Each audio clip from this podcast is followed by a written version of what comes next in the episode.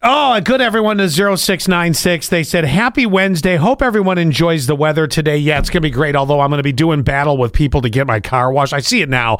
If I don't, I'm going to have to look. See, thankfully, we're right across the street from a car wash. I'm going to look out the window. And when I see like it's down to three cars, I am going to run to my car and, and, and, and watch five other cars will pull in right as I'm trying to get there. I bet you 10 o'clock would be your sweet spot because if you go around lunchtime, obviously it's going to be busy. Oh, I think, yeah. I think 10 o'clock right after the show is when people are, you know, meetings and in the middle of their day. Maybe that's what it is. I just run in there because, man, I'm telling you what, if it's a big line, there's there's gonna be bodies flying on that one. All right, j- just a random question because the way times change, I was thinking about this. I'm like, does anyone leave notes on the fridge anymore? You know, the old days it was a paper note. You your mom had the one with the magnet. Yeah, the And, uh, honeydew list, the Gales list. And then that it, some people say that it's now a whiteboard, or is it just a group message via text with the family? Like the notes on the fridge are just they're gone. They're a thing of the past. You I don't have anyone at home to leave the sticky notes for, but I do do it at work with my staff.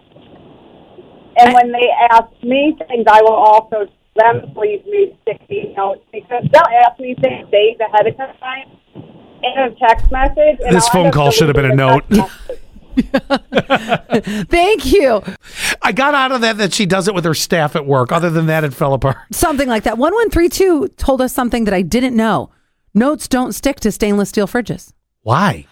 I don't know. I don't have a stainless steel fridge. I have a fridge that I have a Sub Zero that has panels on it, so there's no metal in the front there. Really, they don't? I don't have a stainless steel either. I just have a real old rickety one. Yeah. 3386 says the border on Gail, my mom, on her notepad says Jesus saves. Yes, it probably did. yep. She got it at some sort of like church craft fair. Oh, I'm sure. 2242, they say, I live alone. So if there are notes on the refrigerator, I'm going to be concerned. yeah, that's an alarming one. You got to go. But, but they did say, if you'd like me to pretend, well, then I can. But good, everyone, and happy hump day. nice. Mm-hmm. 8495. Our last note my husband wrote to the kids said, Have a great day, girls. I love you. Don't give mom a hard time. Dad. That's perfect. And you know what? That's a good dad right there. Mm-hmm. And then don't one give more. mom a hard time. 3448. Good, everyone. We use a whiteboard too.